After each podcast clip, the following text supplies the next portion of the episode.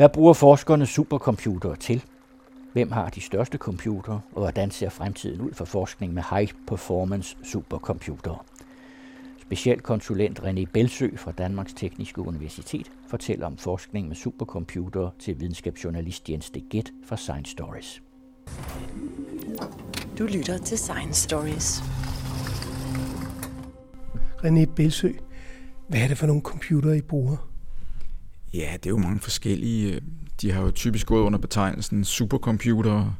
Vi arbejder med at øh, tilvejebringe computinginfrastruktur til forskere, som jo i stigende grad bruger de her computer. Og de forskellige typer, øh, der findes, øh, det er jo øh, i virkeligheden meget stærke computer af den traditionelle forstand, som så typisk er sat mange af dem ved siden af hinanden. Og så er der nogle systemer foran, der sørger for at fordele trafikken og jobsene til de mange øh, computer, der er bagved, som vi kalder noder. Og de har så flere CPU'er på hver node, og de kan så beregne ting. De kan typisk øh, modellere, simulere, lave øh, det, vi kalder data analytics, altså dataanalyse, øh, tekstmining og alle mulige forskellige funktioner. Og lidt afhængig af, hvad de bliver sat til, så har de forskellige tekniske øh, arkitekturer. Øh, den klassiske arkitektur, det er så bare en, en rigtig frem i skoene CPU. Typisk så nogen som øh, dem, der er mest entusiastiske, vil købe, og de dyreste CPU'er. Øh, men så også i de seneste år øh, meget af de her GPU'er, som er grafikprocessorer. Den bruger vi øh, også mere og mere i det, i det internationale forskningslandskab, og selvfølgelig også danskere. Og så er der så en række andre specielt designede øh, systemer, typer af computerressourcer. Det kan være for eksempel nogen med særlig stor hukommelse, specielt dedikeret til det, fordi de opgaver, de bliver sat til, er den slags. Det kan være nogen, øh, som er, er meget intensive på helt specifikke opgaver, så som at hive noget data ind, lave en meget simpel ting og komme med et resultat. Men det gør det, det gør denne her computer måske millioner og millioner af gange. Så i virkeligheden der kan man så bruge en ret billig, tri- triviel computer, men så øh, for de penge, man sparer på det, så køb endnu flere af dem. Det er dem, vi kalder input-output intensive computer. Og sådan er der forskellige. Men de går alle sammen under fællesbetegnelsen øh, high performance computing, altså høj øh, ydeevne beregning. HPC kalder vi det i fagjargonen. Og det er så ikke det samme som en supercomputer? Ikke rigtigt. En supercomputer er mere normalt øh, brugt til det, vi kalder en, en computer, der har en meget kraftig CPU. Men meget high performance computing behøver ikke at tage afsæt i en meget stærk CPU. Det kan være, at det er bedre at købe flere af dem og billigere. Det kan være, at de skal være de her specielt designede typer, grafikprocessorer og alt det der andet, jeg snakkede om. Så supercomputer er normalt de meget stærke chips og stærke CPU'er. Men det er sådan set lige meget. Vi kalder det bare high performance computing nu om dagen. Og, og hvordan bruger man dem så? Altså, hvad er det egentlig, man bruger de her computere til? Ja, man bruger dem til at beregne ting, som de normale desktop jo slet ikke ville kunne komme i nærheden af, på grund af øh, skalaen i problemstillingen, øhm, og typisk på grund af øh, den voldsomme datamængde. Så der kan være problemer, som rent beregningsmæssigt er meget komplekse. Øh, det kan også være problemer, som skal behandle en hel masse data.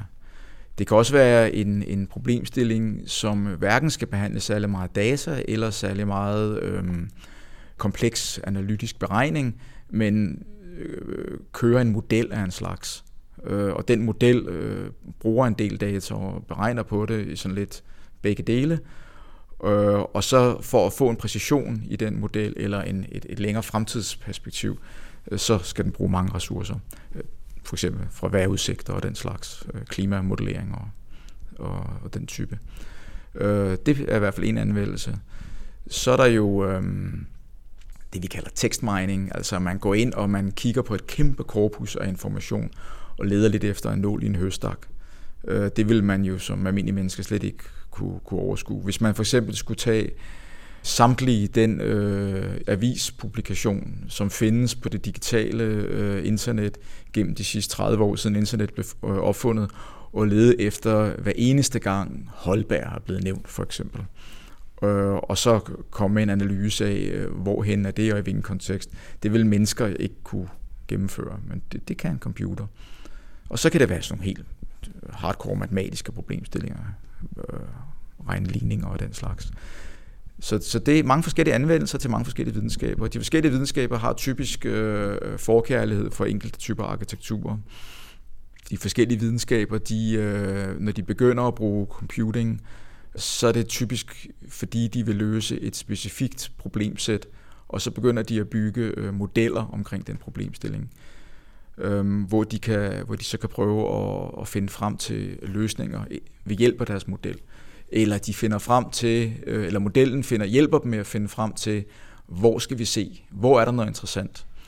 Øh, bioinformatikerne for eksempel, de kigger på øh, øh, altså hele det her genomics og protein, proteiner og så videre. De kigger på forskellige øh, egenskaber ved proteiner, og så prøver de at danne øh, konklusioner omkring, hvad det må kan betyde for sygdommen, og så søger de efter sammenhængen der. Og så kan det være, at de kombinerer øh, den analyse øh, i den model med øh, en, en tekstmining på, hvad har mine kollegaer rundt omkring på planeten i øvrigt udtalelser om det her. Er det sådan, at der er nogen andre et eller andet sted, der også lige taler om dette protein i sammenhængen, altså det kan være der den protein, øh, i sammenhæng med for eksempel Alzheimer eller kræft. Øh, igen for at få guidet min forskning i en speciel retning. Jeg har hørt, at man ligefrem taler om forskellige niveauer af, af brugen af computere. Øh, ja, altså man kan jo sige, at, at, at den mest primitive brug, det er jo det, der kommer tæt på et regneark og en lommeregner, og man kan sige, at øh, altså traditionel videnskab uden brug af computer, øh, er jo øh, noget med, hvor man øh, spiller imellem det at have en idé om et eller andet, og så det at have nogle observationer. Altså det er jo helt tilbage fra, fra Newton, så altså øh, Tycho Brahe er et fantastisk eksempel. Han lavede en, et hav af, af observationer, men lavede for så vidt ikke så meget teoridannelse ovenpå det. Det var hans øh, studerende Kepler bagefter, som begyndte at udvikle teorier på baggrund af alt det øh, information, altså empiri kalder vi det. Øh, og så kommer der et samspil der. Det er sådan set videnskabens grundprincip. Når man så bevæger sig øh, videre i det, så begynder man at, at slappe lidt af på det og, og lede efter sammenhængen, man måske ikke rigtig kan forstå, men stadigvæk tager, sig, øh, tager dem, altså noterer dem og begynder at, at kigge nærmere på dem. Øh, klassiske eksempler, det er jo sådan noget, øh, hvor man bare ser øh, kausalitet, ikke? Altså sammenhængen mellem et eller andet, som så piger ens øh, nysgerrighed. Og ofte meget videnskab bliver lavet på den måde. Det er så et, et, et niveau, der kommer bagefter. En klassisk historie, det er jo sådan en som Sherlock Holmes. Øh, han er, han er en, øh, egentlig på en måde en videnskabsmand, i den måde, han analyserer på. Dr. Watson for eksempel kommer hjem med rødt støv på sine bukser, og så spørger Sherlock Holmes, hvor har du været i dag? Jeg tror faktisk, du har været henne og sende et, øh, et telegram. Okay, hvordan kunne du lige vide det? Ja, jeg tænker, det der røde støv, du har der på bukserne, jeg har boet i London i 30 år, og hvor kan man samle det op henne? Ja, det kan man dernede i River Street, og så kan man henne bag ved parken. Og hvad er der egentlig der? Ja, nede i River Street, der er jo havnearbejder, jeg kan ikke forestille mig, hvad du skulle dernede. Så må ikke du har været over i den anden ende der. Og hvad er der derovre? Ja, der er jo en bank og et posthus og et bageri. Bageri, jamen det, det ordner fru Hudson jo. Det er jo ikke noget, vi interesserer os i. Bankforretninger, dem lavede vi jo sammen i går og blive færdige. Så jeg tænker, det må være et posthus. Men altså, du kunne bare give brevet til Mrs. Hudson, så må ikke du har sendt et telegram. Den måde at tænke på er jo en, en, en forskerhjerne, der kører i fuld omdrejninger. Men så oven på det, så kan man jo så begynde at lave en, en model af den forståelse, man har. Hvor man øh, siger, at øh, jamen, der er en sammenhæng mellem det her og det her, og hvis det sker, må så ikke også det sker. Det plejer det i hvert fald at gøre og så kan man lægge flere lag på den model. Øh, man kan lave en, en, en, øh, altså de mest ekstreme, det er jo så altså nogle klimamodeller, hvor man siger, at hvis højtrykket øh, i det her nabolag er af en sådan beskaffenhed, så tyder det på, at vi får varmt vejr. Det har man jo kendt til altså nærmest i århundreder. Øh, det, det man så gør mere, det er, at man lægger andre faktorer ind over sin model. Man siger for eksempel, at hvis højtrykket så også i andre områder viser sig at gå mod et lavtryk, så kan vi konkludere noget mere. Hvis samtidig vi kan studere, at vindforholdene er en sådan beskaffenhed og i den retning, så kan vi konkludere endnu mere. Hvis skytætheden er sådan og sådan, og hvis mængden af nedbør er sådan, så kan vi endnu mere og endnu mere. Og på den måde, hvis man har flere og flere målinger og samler mere og mere data, så kan man berige sin model, så den bliver mere og mere sigende. Og så øh, tester man sin model i forhold til virkeligheden, og så siger man, okay, min model siger det her, men når jeg kigger ud af vinduet, så ser jeg det her. Hov, det er ikke det samme. Jeg må tilbage til min model, skrue lidt på knapperne, øh, og det gør man så frem og tilbage af mange overgange øh, med mange kollegaer, og så bliver den model efterhånden øh, mere og mere øh, øh, dulig. Og man lægger flere og flere målinger ind over, flere og flere observationer. Det er det, man kalder tætheden i, i dataet. Og så kan modellen simpelthen, øh, nu, nu findes der jo nogle fantastiske apps, som egentlig mennesker kan gå ind og kigge på. En jeg selv meget godt kan lide hedder Windy. Øh, jeg tror det er en eller anden amerikansk NASA noget som jo er en, en real-time model af hele planeten øh, med vinde, og man kan se de her, den nyeste store orkan, Lorenzo tror jeg den hedder, som ligger ude i, øh, i Atlanterhavet, og er noget af det største, man nogensinde har målt øh, af en orkan, men så længe den ligger derude, så generer den ikke så mange. Og så kan man øh, ud fra modellen, øh, kan man sætte den i, hvad der måske populært vil være en slags gætte-mode, hvor den så øh, forsøger at sige, men altså, hvis nu det er sådan nu, og min model passer godt sammen med virkeligheden, hvis vi så skruer tiden lidt frem, hvad, hvordan bevæger den sig så? Og så kan man se Lorenzo-orkanen øh, øh, bevæge sig, og så kan man frygte, at den går ind og rammer Florida, som de andre har gjort. Men lige med denne her, hvis man går ind på den app, så ser man, at den faktisk ender i Biscayen her om en uges tid. Og lad os se, om det så ikke, må ikke det passer øh, med den model. Tilsvarende er der andre modeller. Øh, Mercedes laver øh, det, der hedder øh, crash simulation og modeling.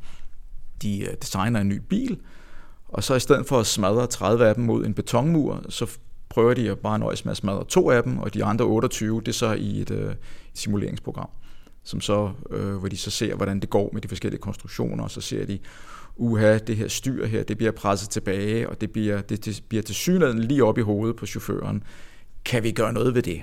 Og så går de tilbage til ingeniørerne, og så laver de lidt om på svejsningerne, øh, og så, når den smadrer, så bliver styret siddende eller går en anden vej. Og så prøver man det i virkeligheden til sidst. Den medicinske industri, det er meget, meget dyrt at udvikle øh, medicin. Øh, det er utrolig dyrt at have de her test øh, rotteforsøg og, og det, der er værre. Det kan man et langt stykke af vejen undgå ved at øh, simulere. Man, man ved, hvordan medicinerne opfører sig. Man ved, hvordan de påvirker cellerne. Så blander man en ny suppe, og så tester man den af på sin model, og så ser man, at alle cellerne dør, og så tænker man, nej, det var nok ikke så godt, vi må tilbage og lave om på den. Det næste, der så sker i, hvad kan jeg sige, i, i, i forbindelse med, at de her computer kommer til, det er, at det bliver så almindeligt, at det nærmest ændrer den videnskabelige metode for mange videnskaber. Mange videnskaber tager det til sig som en, en, en videnskabelig metode ovenpå det, der er den traditionelle, øh, altså det man kalder poppersk positivisme, øh, altså hvor man, hvor man har en idé om et eller andet, og så kigger man ud. Altså det med, at man tænker, man ser nogle svaner flyve forbi, og de er alle sammen hvide, så, så, laver man, så laver man sig en regel, der hedder, at svaner er hvide.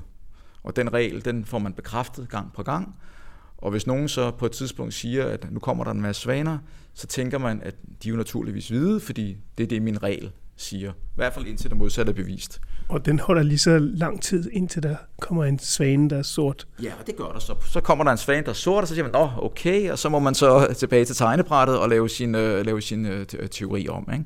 Det er jo fundamentet for den natur, i hvert fald naturvidenskabelige metode. De, øh, humaniorer og samfundsfag har lidt nogle andre for naturvidenskab er det en slavisk måde at arbejde på. Det de så gør, det er, at de lægger det her øh, analyseniveau ovenpå, altså er der det her Sherlock Holmes ting, hvor man bruger noget mere med noget probability og sandsynlighed og den slags, som et eller andet sted i gamle dage ville blive kaldt uvidenskabeligt, men som jo er accepteret, at det er et langt stykke af vejen den måde, man, man arbejder på. Oven på det lægger man så de her modeller, som jo ikke er sandhed. Det er bare et udtryk for den sandhed, vi tror, der er i dag. Og vi bilder os ikke ind, at den er mere. Og vi er bare glade for, at den holder, når den holder. Og når den ikke holder, kan vi måske blive endnu gladere, fordi det er så en, en mulighed for at blive klogere, fordi det drager vores nysgerrighed hen mod, hvorfor holdt modellen ikke. Og så er der et nyt fokusområde, nogle nye, øh, nogle nye ting, vi kan studere der. Det, hvor man så går endnu længere, det hvor man inkorporerer øh, alt det her modellering og simulering og data analytics så fundamentalt i sin, øh, i sin videnskab, at man laver det, der hedder pipelines. Altså så bliver videnskaben næsten som en fabrik, som et samlebånd, hvor man, hvor man starter med langt ude og indhente data. af en eller anden beskaffenhed, af en eller anden slags, som har forskellige anvendelser. Blandt andet noget, som dit og datten videnskabsprojekt kan, kan anvende, samtidig med, at man har noget helt andet data, som er fuldstændig urelateret, som man så også begynder at sætte i system. Øh, det kan jo for eksempel være med sundhed, hvor man kan sige, at man kan hente frygtelig meget viden øh, i Danmarks statistik omkring befolkningens sundhed. Øh, deres levealder, øh, afhængig af hvor de bor hen, indkomstniveauer, alt muligt kan man, kan man lave øh, modeller omkring. Men forestil dig, hvis du kan lægge til det alt sundhedsdata. Hvis du kan sige, at jamen, alt det, vi ved om mennesker, der har været på hospitalet, alle de blodprøver, alle de sygdomme, de har haft, hvis vi samkører det med alt, hvad vi kan vide fra Danmarks Statistik, aha, jamen, så kan vi lave et helt nyt niveau af information. Så i den pipeline er der en, en forberedelse af information, som kører helt automatisk fra Danmarks Statistik, samtidig med, at øh, Sundhedsstyrelsen har en masse information. Den samler sammen, og så får man forskellige computere til at bearbejde det og klargøre det information, sådan at det kan løbe ind i min model. Øh, og modellen, øh, den modtager det så som, en, som en, et flow af information ind, Øh, eventuelt i real time, non-stop, for eksempel som det foregår i den finansielle sektor, hvor at, øh, at aktiekurser og valutakurser hele tiden løber ind. Altså det er ikke noget med, at man tager et stykke noget data, og så har man det, og så beregner man. Nej, man gør det real time. Hvis man så tilbage til det med sundheden siger, jamen okay, men der er jo ikke noget til hinder for, at vi lægger mere data oveni, hvis bare vores model kan håndtere det. Men så bliver det jo selvfølgelig voldsomt kompliceret. Forestil jer, hvis man samkørte Danmarks Statistiks data med alt Sundhedsstyrelsens data, og samtidig med at lagde oven i det alle bankernes data. Altså alt, hvad du har indkøbt i brusen af fødevarer, og man ser, jamen der sørger man en sammenhæng mellem de og de sygdomme, øh, den og den livsstil, de og de gennemsnitlige levealder, øh, de her sygdomsforløb, og så det at spise mange vingummier. Jeg karikerer overdrivelse, overdrivelse til fremme af forståelsen, men det er jo den kompleksitet, som de her modeller jo så øh, går ind og, og forsøger at, at tegne et billede af. At de pipelines af information, der fodrer information ind i modellerne, skaber jo simpelthen en helt ny måde at lave videnskab på. Og det bliver så kompliceret og de computere, de bliver så omfattende og så dyre, at man, hele ideen om, at der sidder en videnskabsmand på sit kontor og laver videnskab, det er slet ikke det, vi er. Det er slut med det.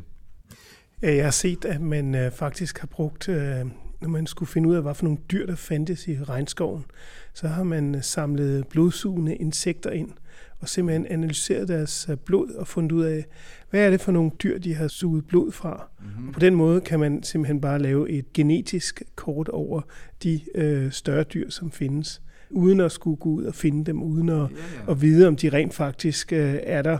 Men øh, man ved, at de har været der på et eller andet tidspunkt i løbet af natten, eller på et eller andet tidspunkt i løbet af døgnet, fordi der er nogle insekter, der har suget blod fra dem. Ja, ja.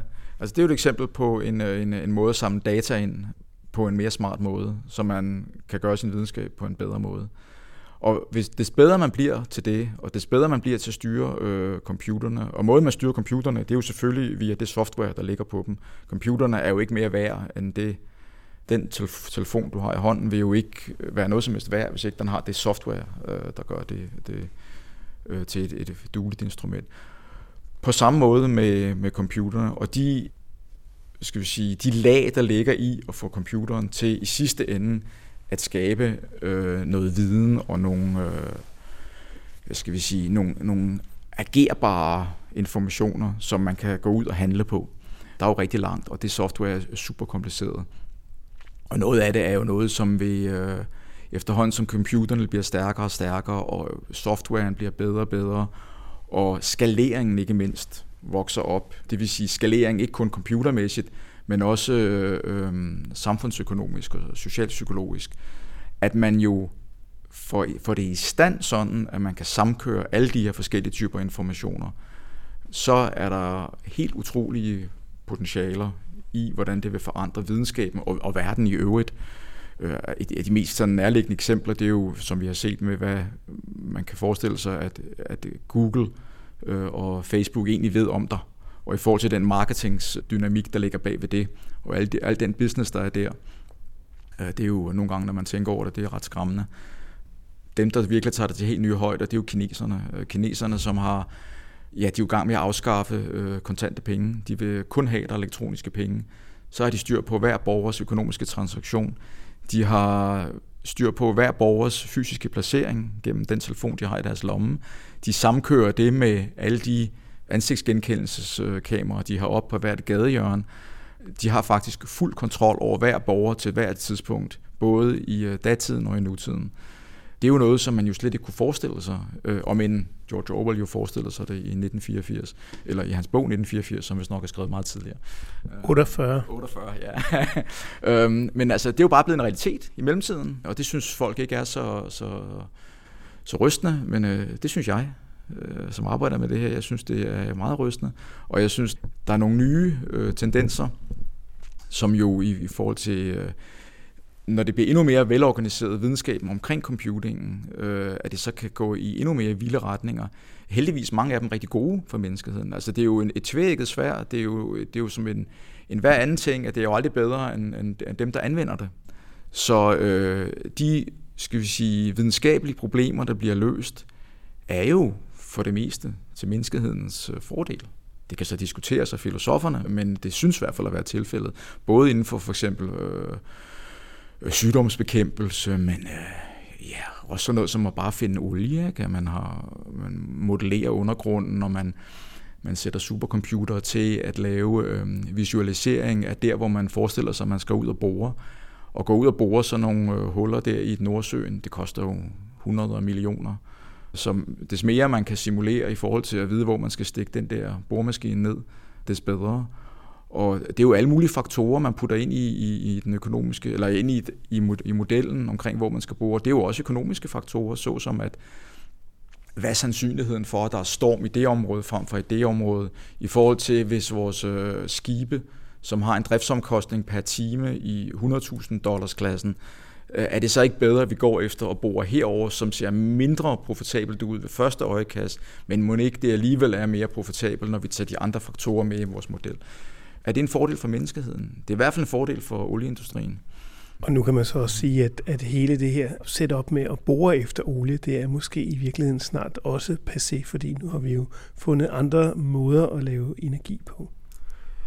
Ja, altså, så kan man jo sige, at øh, sådan nogle ting som en, en, en solcelle, øh, det, er jo, det er jo noget, der er blevet udviklet af den øh, traditionelle videnskabelige metode gennem, gennem ja, snart øh, mange årtier. Og, øh, og øh, det bliver jo også, øh, altså de, de, selve, selve materialerne, altså det, det vil sige, det er det, der hedder materialforskning.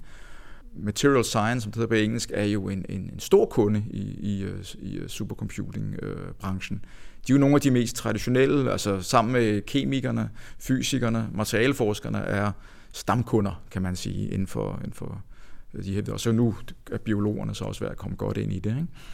Og det er jo noget med, at de finder nye øh, molekylstrukturer. Øh, de finder for eksempel, jeg kan huske, at vi havde en sag med nogen, der herude på DTU faktisk, det var Jens Nørskov, hvis nok, der lavede noget med nogle katalysatorer. Øh, det er vel sådan, at hvis man vil øh, få brint og ild til at brænde, så det bliver så til vand som bekendt, så øh, kan man øh, have en platinsvamp, som er katalysatoren, der får det til at brænde. Øh, men hvis nu man kunne finde noget, der var billigere end lige platin, og bedre måske, og det gik de så i gang med, og i mig bekendt så lykkedes dem at finde et, et menneskeligt, kunstigt, kunstigt fremstillet materiale, som viste sig at være både bedre og billigere. Øhm, og så kan man så sige, hvad så? Men hvis det er en ting, som indgår i den industrielle fødekæde øh, mange steder, så kan det betyde helt, helt vildt meget. Ja, det mest øh, imponerende regnestykke, jeg har set, det var de her Milankovic-cykler, øh, hvor man øh, beregner jordens øh, bane omkring solen.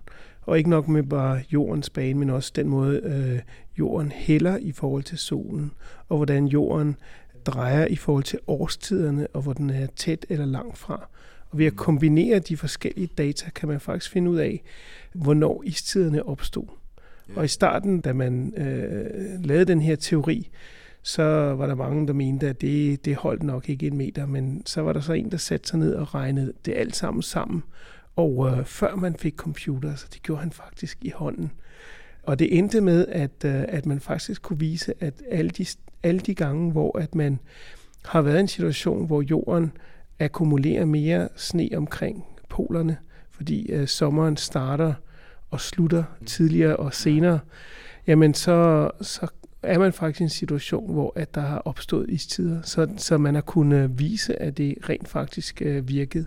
Så det er meget imponerende, at man faktisk kan, kan lave sådan et, øh, et historisk forløb øh, tilbage i tiden. Ja, en slags øh, årstider på super makroniveau. Over 50.000 års årstider, der svinger der giver de forskellige istider. Øh, ja, men det er, jo et, er det ikke et eksempel på en øh, fuldstændig klassisk øh, model, hvor man, øh, hvor man har en, en, en hulens masse parametre, der påvirker den situation, man prøver at analysere. Og så vidt jeg kan regne ud, så må det være noget med, eller forestille mig, så er det jo noget med, at de, alle de her planeters baner, der ikke er helt runde øh, og lidt uregulære, og så deres gravitationsfelter, der påvirker hinanden. Og det laver man så en, en masse delteorier, man sætter sammen til en større model. Og så regner man på det under antagelse af, at man har fået alle de små delelementer omkring gravitation og ellipsebaner og her og der, og fået alt det forstået rigtigt og, og lavet om til den rigtige form for matematik. Og så lægger man alt den matematik ind i sin model, og så regner man så på det. Og ja, det er modellering i sin, sin bedste forstand.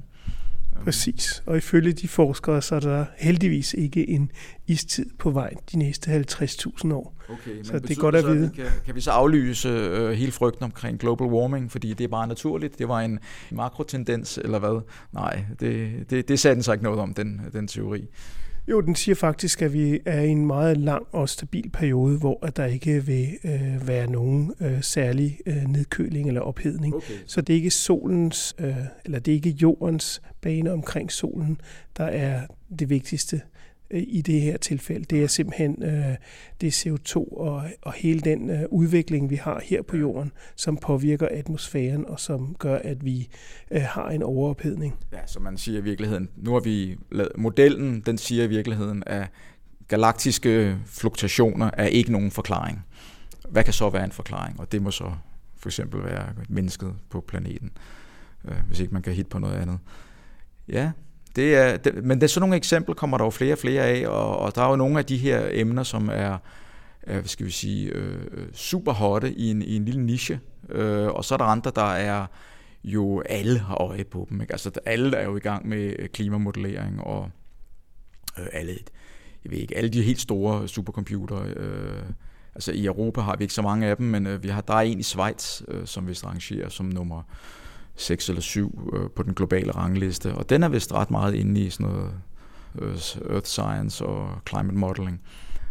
Så, så jo, det er en af de helt store anvendelser. Øhm. Men du forklarede lige før, at, at de fleste af jeres computere, de bestod i virkeligheden af relativt billige øh, komponenter, altså relativt billige computere, som godt nok var øh, for en almindelig forbruger i den dyre ende, men ikke noget sådan øh, vanvittigt dyrt. Hvorfor er de her supercomputere så så dyre? Jeg ved ikke, om det er sådan, at de, at de fleste computer er dem, som er øh, de er ikke så dyre. Øh, det, det, det skifter fra sted til sted og fra, fra, fra skal sige, periode til periode. Øh, men lige i Danmark, der har vi nogen, som er altså nogle af de her input-output. Øh, den hedder så Computer Room, står ude på Rigsø. Det er så sådan en der. Øhm, Ja, altså øh, de forskellige øh, computer er jo borget af det, af det kundegrundlag, de har, og de bevillinger, der er blevet givet, øh, og hvordan de bevillinger er blevet øh, samlet op til investering i de her computere. Og det er jo et langt stykke af vejen øh, spørgsmål om, hvordan grupperne har været gode til at tiltrække bevillinger, men det er jo også øh, spørgsmål om universitetspolitik, det er jo, hvor universitetet vil lægge sine investeringer, øh, er man med på at, øh, at investere i det her, eller synes man, at måske pengene er brugt et bedre et andet sted. Det er jo dyrt, og hvorfor det er dyrt? Jamen, det er jo fordi, at det er jo rigtig mange computere, man køber, og man skal skrue dem sammen på en voldsomt teknisk måde øh, hvor man skal have en masse andre øh, komponenter, nogle helt specielle høj, højeffektive øh, øh, netværkskomponenter, sådan så trafikken mellem noderne kan gå meget hurtigt. Man skal have nogle læringsinfrastrukturer, som er super kompliceret og meget dyre at sætte op. Så, øh, jamen, så øh, nutidens store computer, de koster frygtelig mange penge. De sektorer, som bruger rigtig meget energi, øh, er jo, har jo altid været i søgelyset. Altså, men man har jo lagt aluminiums øh, øh smeltefabrikker. Altså det der, hvor man tager malmen, den sejler man vist nok fra Sydamerika op til Island, og så laver man det om til aluminium på Island, og så sejler man det tilbage til Amerika. Alene fordi man på Island har billig elektricitet øh, til, nær, til nærmest gratis der. Ikke? Øh, og inden for supercomputing er det jo et problem, at øh, computerne bruger så hulens med strøm. Øh, Øh, det, er jo, det er jo astronomiske øh, beløb, der bliver brugt til den globale øh, supercomputing, øh, skal vi sige, armada. Og det er jo klart, at efterhånden som sådan en infrastruktur bliver mere og mere øh, afgørende og vigtig, des mere bliver der investeret i den, og des mere der bliver investeret i den, des mere bliver man bekymret over, om den investering nu også er kosteffektiv og styret fornuftigt. Og hvor man i gamle dage ikke rigtig tog sig af strømregningen, fordi det indgik bare i øh, almindelig øh, campusstrøm, så øh, er det ikke længere tilfældet. De fleste universiteter er godt klar over, hvad det koster at, at drive supercomputere.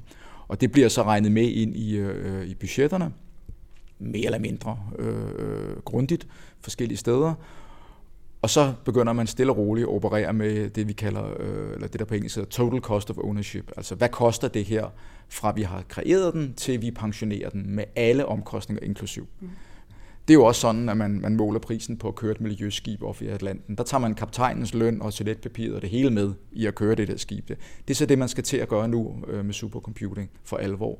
Og i den sammenhæng øh, er det med strømprisen jo, jo afgørende, og det er jo så også en af grundene til, at Finland havde succes med at tiltrække en række andre, øh, særligt nordvesteuropæiske lande, til at investere i at bygge en computer i Finland. Altså ikke kun på grund af economy of scale, og det at få den op i en vis størrelse, øh, men også det at få øh, noget billig strøm. Fordi det koster øh, omkring halvdelen af hele budgettet øh, faktisk ja, at, at, at køre den. Ja, det har det gjort. Det, det, det var en gammel tommelfingerregel. Jeg tror ikke, den holder helt mere. Men lad os så sige en tredjedel måske. Øh, og så er det jo afhængigt af i sagens natur, hvad du har givet for den strøm. Om det så er en tredjedel, eller en tiendedel, eller en halvdel. Men i Danmark, er, er, om end det er billigt i Danmark, er det stadig ret dyrt. Så hvis man kan få det billigere, så kan man jo bringe total cost of ownership ned, og dermed kan man spare nogle penge, man kan bruge til anden, anden god forskning, eller man kan reinvestere det i at købe endnu flere compute-noder og få en endnu større computer. Og det er jo så lidt det, der er ideen i det. Men det vil jo kun virke, hvis man har tillid til, at det faktisk er ligegyldigt, hvor den computer er. Og det er der ikke konsensus om. Nogle mener, at den, den skal være tæt på forskerne, og forskerne skal kunne tweak den. Andre mener, at det er noget med niveauerne og selve systemadministrationen, og det at køre maskinen er uafhængigt af, den, af det software, der bliver lagt ind på den, for de forskere kan sagtens sidde meget langt væk. Øh, og det er efterhånden den mere fremherskende øh, øh, teori, som legitimerer det skift, der er ved at komme inden for, den, inden for supercomputing. Men det er meget politisk, og det er meget vanskeligt at, at, få, at få det til at få ben at gå på. Jeg ser for mig, at alle forskerne sidder klar med deres regnestykker, når det blæser meget, så de kan rigtig kan få regnet tingene igennem. Øh, ja da, det er da ikke en, en dum tanke. Det er bare ikke sådan, det fungerer i dag. Men jamen, jeg har da lige øh, bidt mærke i, at det er noget med, at, øh, at hvis jeg tænder min opvaskemaskine og min vaskemaskine om natten, så bliver det øh, nogle penge at spare der på min elregning i løbet af året. Hvis det er på den måde over hele samfundet, så er det vel også sådan på en supercomputer. Og men en supercomputer er jo ikke noget, man sådan tænder og slukker for. Den kører bare øh, døgnet rundt. Det nyeste, der ligger lige rundt om hjørnet, det er så øh, exascale computer. Og det man så lige første omgang bygger, det er så pre-exascale. Den ene af dem skal ligge i Finland, og, øh, og øh, Danmark øh, er medejer af den sammen med øh, ni andre lande og EU-kommissionen. Og så skal der ligge en i Spanien og en i Italien. Den i Finland, den koster noget med 230 millioner euro i dens total cost of ownership. Så 230 millioner euro for en computer i den levetid, som den er bespået til, det er sådan ungefær 6 år. Det er, hvad det koster at have sådan en. Og den computer kommer formentlig til at ligge på top 10. Det er ikke helt sikkert. Så der er dem, der er endnu dyrere. Dem, der har den absolut mest dyreste computer i hele verden, det er, surprise, surprise, det er kineserne. Øh, og den er langt overlegen i forhold til alle de andre. Og så er det ellers øh, amerikanere. Der er faktisk kun én computer på top 10, som mig bekendt i øjeblikket, som ligger i Europa, og det er den i Schweiz. Men den udvikling, der har været i computerregnehastighed gennem de sidste 30 år, den vi kalder øh, Moores lov, hvor at man øh, mere eller mindre fordoblede hastigheden hver øh, 18 måneder, den er ved at flade ud, er den ikke? Altså, den, er, den er ved at, at holde, holde helt op med at have effekt, fordi at den byggede jo på øh, egentlig, hvad der svarer til en god gammeldags ingeniørkundskab, at man kunne lave en konstruktion bedre og bedre efter samme opskrift, mindre og mindre men når man så når ned i, og det er noget med, hvordan man laver de her chips, øh, når man så når, når, ved, når ned i nogle, noget med nogle, øh, øh, nogle helt ekstremt små øh, skalaer, så kommer man tæt på molekyler og atomers øh, størrelse, og så kan man altså bare ikke komme længere. Øh, og det er der, hvor man langsomt begynder at nærme sig den grænse, og des tættere man kommer på den, des langsommere går det, så det går i stå, det her øh, om års. Men det har man jo vidst i lang tid, og, øh, og øh, det man jo har gjort i, i øh, de sidste ja, lang tid inden for supercomputing, er jo at, at øh, sætte sin lid til, at man bare sætter flere computer ved siden af hinanden. Og så går det nok. Men problemet der, det er jo, at det sætter krav til forskerne i, at de skal kunne udtrykke, altså i forvejen er der jo det krav til forskeren, at de skal være, uanset deres disciplin, hvis de vil bruge supercomputer, så skal de jo på en eller anden måde ind i noget med noget datalogisk videnskab. De kan ikke komme helt udenom det. Øh, de kan måske sætte sin lid til, at andre udvikler de her programmer, og de så bare bruger dem. Men hvis de rigtig vil være med i forskningens frontløberi, så skal de jo vide, hvad den software gør, og hvorfor den gør det, og gerne være med til at, øh, at lave den næste generation af det her software. Og i den forbindelse er det jo meget kompliceret, at hvis man skal finde på en ny arkitektur, så skal man også lave nye programmeringssprog, man skal have det, der hedder nye compilere, man skal i virkeligheden udtrykke sin, sit problem på en helt ny måde. Øh, man skal omskrive sine gamle Fortran-programmer fra 70'erne og 80'erne. De duer ikke længere. De skal nu køre på nogle andre computer, og det er slet ikke sikkert, at de kan det. Man kan prøve at porte, det der hedder code porting, flytte koden over til en ny arkitektur. Øh, det kan man gøre, hvis man har ressourcer og energi til det, og det er der mange forskere, der synes, man skal have. Så er der også dem, der siger, at det kan slet ikke lade sig gøre faktisk, og, og det kan ikke betale sig. Det er bedre, at vi går tilbage til tegnebrættet og omtænker vores forståelse af den her problemstilling, sådan at vi kan udtrykke den med henblik på en helt ny arkitektur inden for computere. Men uanset, så kræver det jo, at de forskere er dybt inde i samspillet mellem det at udtrykke deres problem i en, i en art model eller et analyseapparat, eller en, en pipeline-produktion, som jeg også talte om, at de, når de tænker det, at de så tænker det tæt på den computerarkitektur, de sidste ende skal bruge. Og det er meget op ad bark at få forskere med på det. Og det øh, er så vanskeligt for dem, at det lykkes sådan set øh, mest for dem, der er de store internationale teams, som arbejder sammen og, og har ressourcer til at hyre folk og gå så meget ind i det, at de skaber nogle økosystemer omkring deres videnskab, som indeholder den her type kompetence. Et eksempel på nogen, der har slået rigtig godt fra det, det er altså de danske bioinformatikere. De har simpelthen gennem de sidste små 20 år været så meget inde i deres øh, øh, modellering og simulering, og de har haft så mange forskellige computerbaserede værktøjer, at de i deres forskningsforståelse har koopteret de her folk ind i det som en, øh, en helt naturlig ting. Altså lidt ligesom man siger, hvad er, hvad er øh, medicinsk forskning uden laboranter?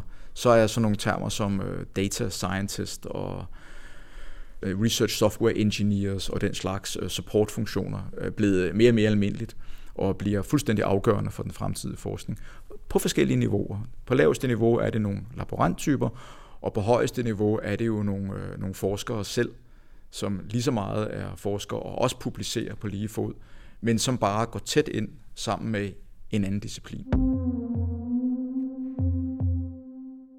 For 20 år siden snakkede man om kvantecomputere. Og der sagde man, at uh, om 20 år, så kommer kvantecomputeren, og så kan vi gøre en hel masse nye ting.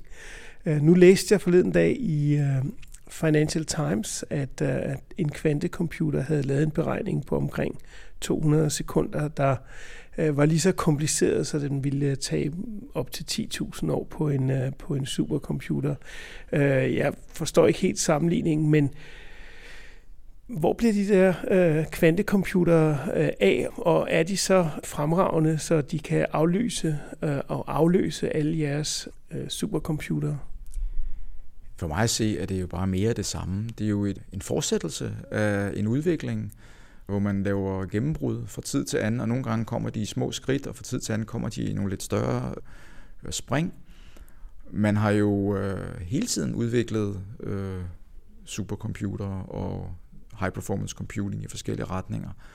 Øh, for mig ser det her bare mere af det samme, og mindre er den grundlæggende forskel, øh, som er det meget i øjenfaldende, det er, at den er et slags opgør med den sådan binære tænkning i den traditionelle computer.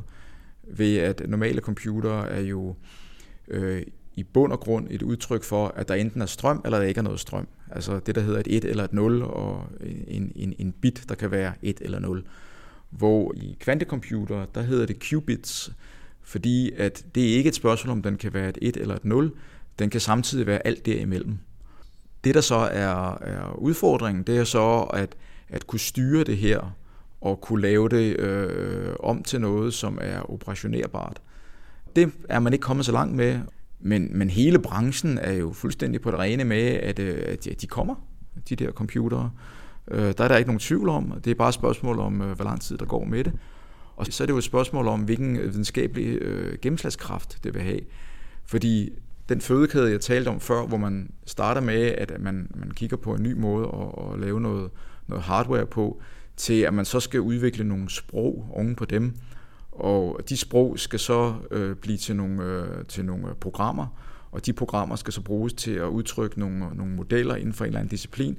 Altså, der er jo en meget lang vej, øh, det vi taler mange, mange år her, for, for at det der kredsløb, de kommer fra den ene ende til den anden. Så med kvantecomputer, øh, jo, øh, nogle af de, øh, nogle af de øh, visioner, der er for det, er jo, at det kan løse en helt specifik type problemer. Og det tror jeg, det er det, man skal bide sig mærke i at forskellige øh, computer kan forskellige ting. De kan være øh, dumme eller dygtige til forskellige typer opgaver. Øh, den traditionelle computer har jo været rigtig god til at håndtere at kunne øh, holde styr på frygtelig masse data på én gang, og så lave almindelig, øh, mere eller mindre almindelig aritmetik på det. Det en kvantecomputer er rigtig god til, det er at lave kombinatoriske analyser.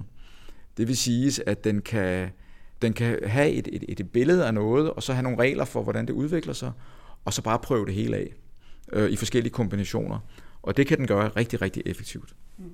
Men det jeg hører dig sige, det er også, at det er i virkeligheden slet ikke computerne, der sætter begrænsningen. Det er i virkeligheden de øh, metoder og den måde, man anvender dem på, som er, er den begrænsende faktor.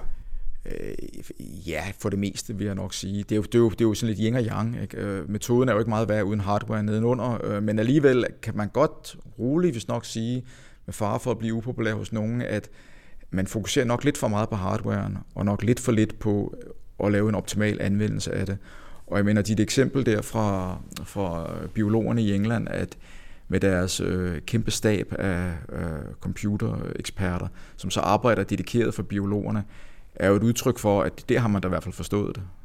Og det har man jo også øh, langt stykker vejen på de allerstørste computercentre, altså, altså de store computercentre, som får finansiering fra Department of Energy i USA.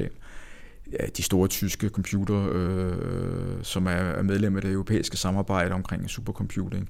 Jülich i Tyskland, hvor jeg har været, de har jo også masser af mennesker, som øh, er eksperter inden for forskellige øh, modellering og simuleringsteknologier, som så går i tæt samarbejde øh, i lang tid, det kan være helt op til et, et år eller to, inde i en gruppe og hjælper dem med en konkret problemstilling.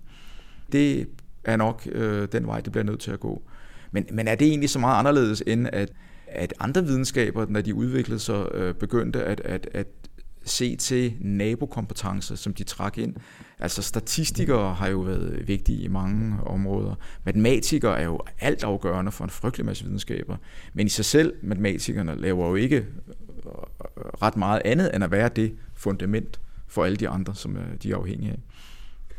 Men hvad tror du så fremtiden bliver? Vil det være, at, maskinerne tager over mere og mere, og man får programmer til at analysere alting, så man ikke behøver ja, at tage stilling til noget?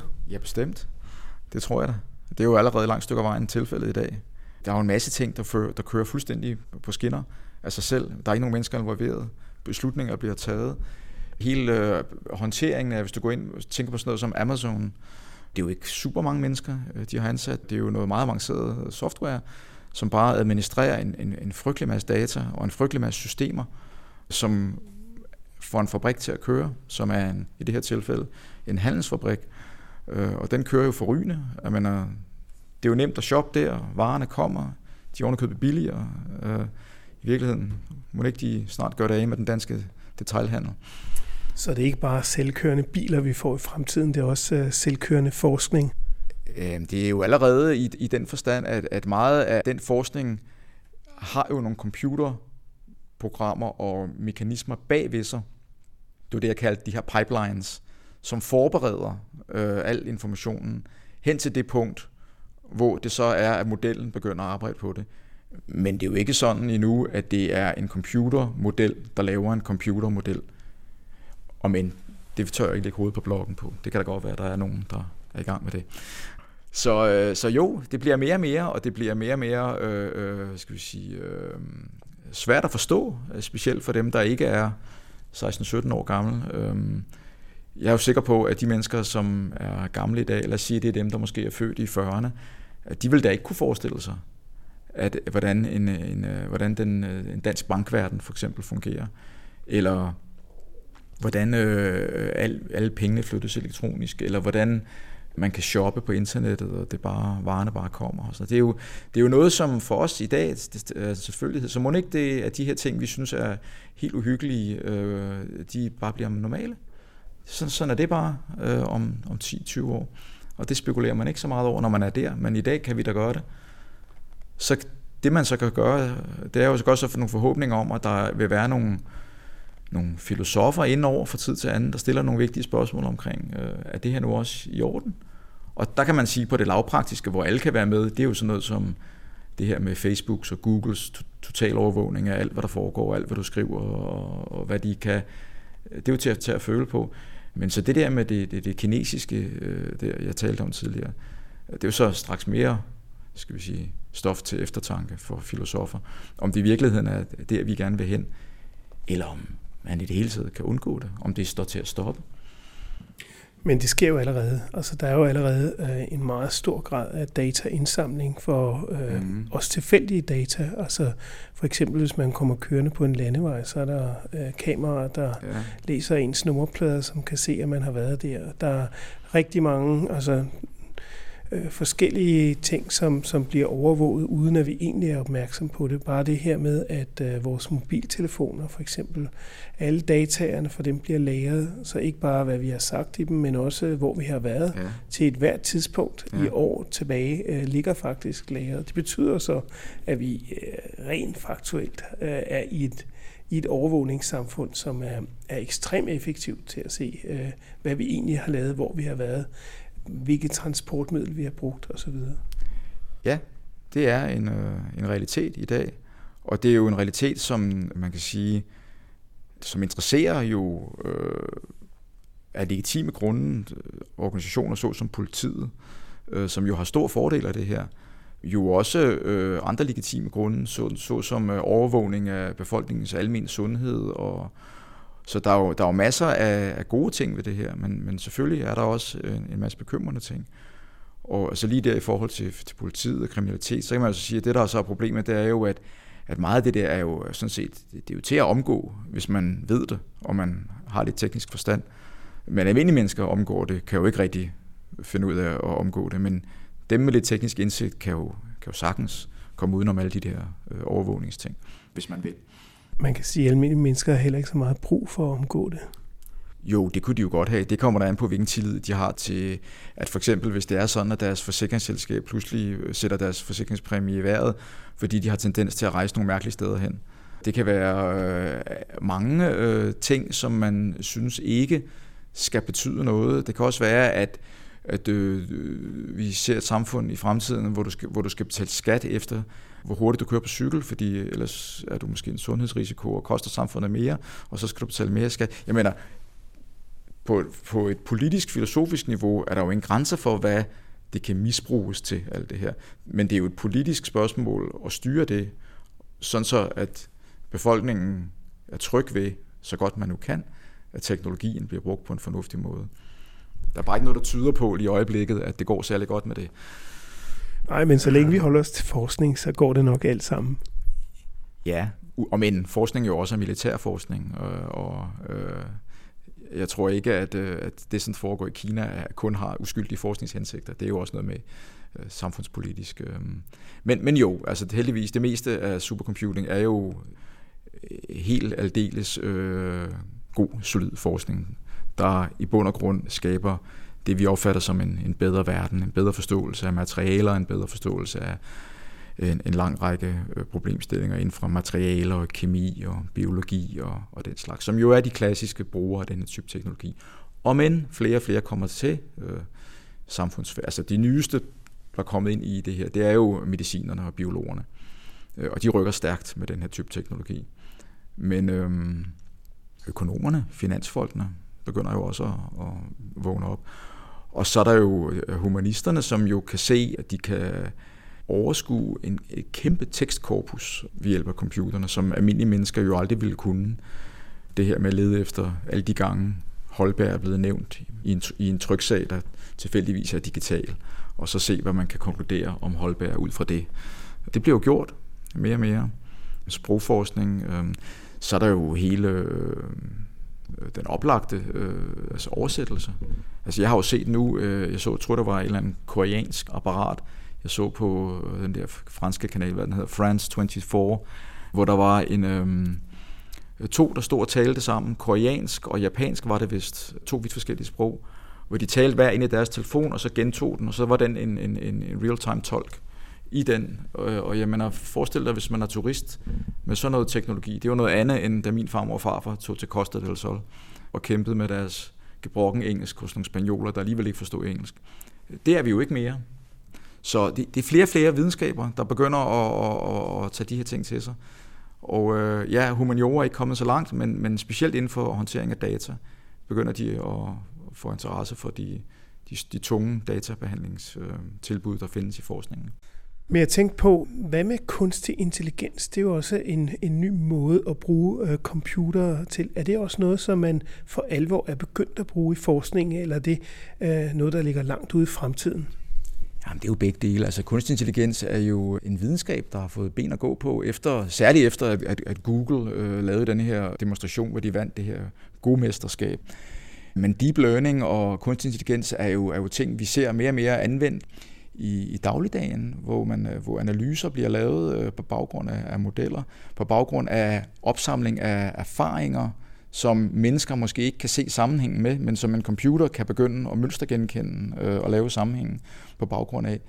Øh, men jeg tror faktisk først og fremmest, at det er noget, som er super hot, fordi det har øh, militære implikationer.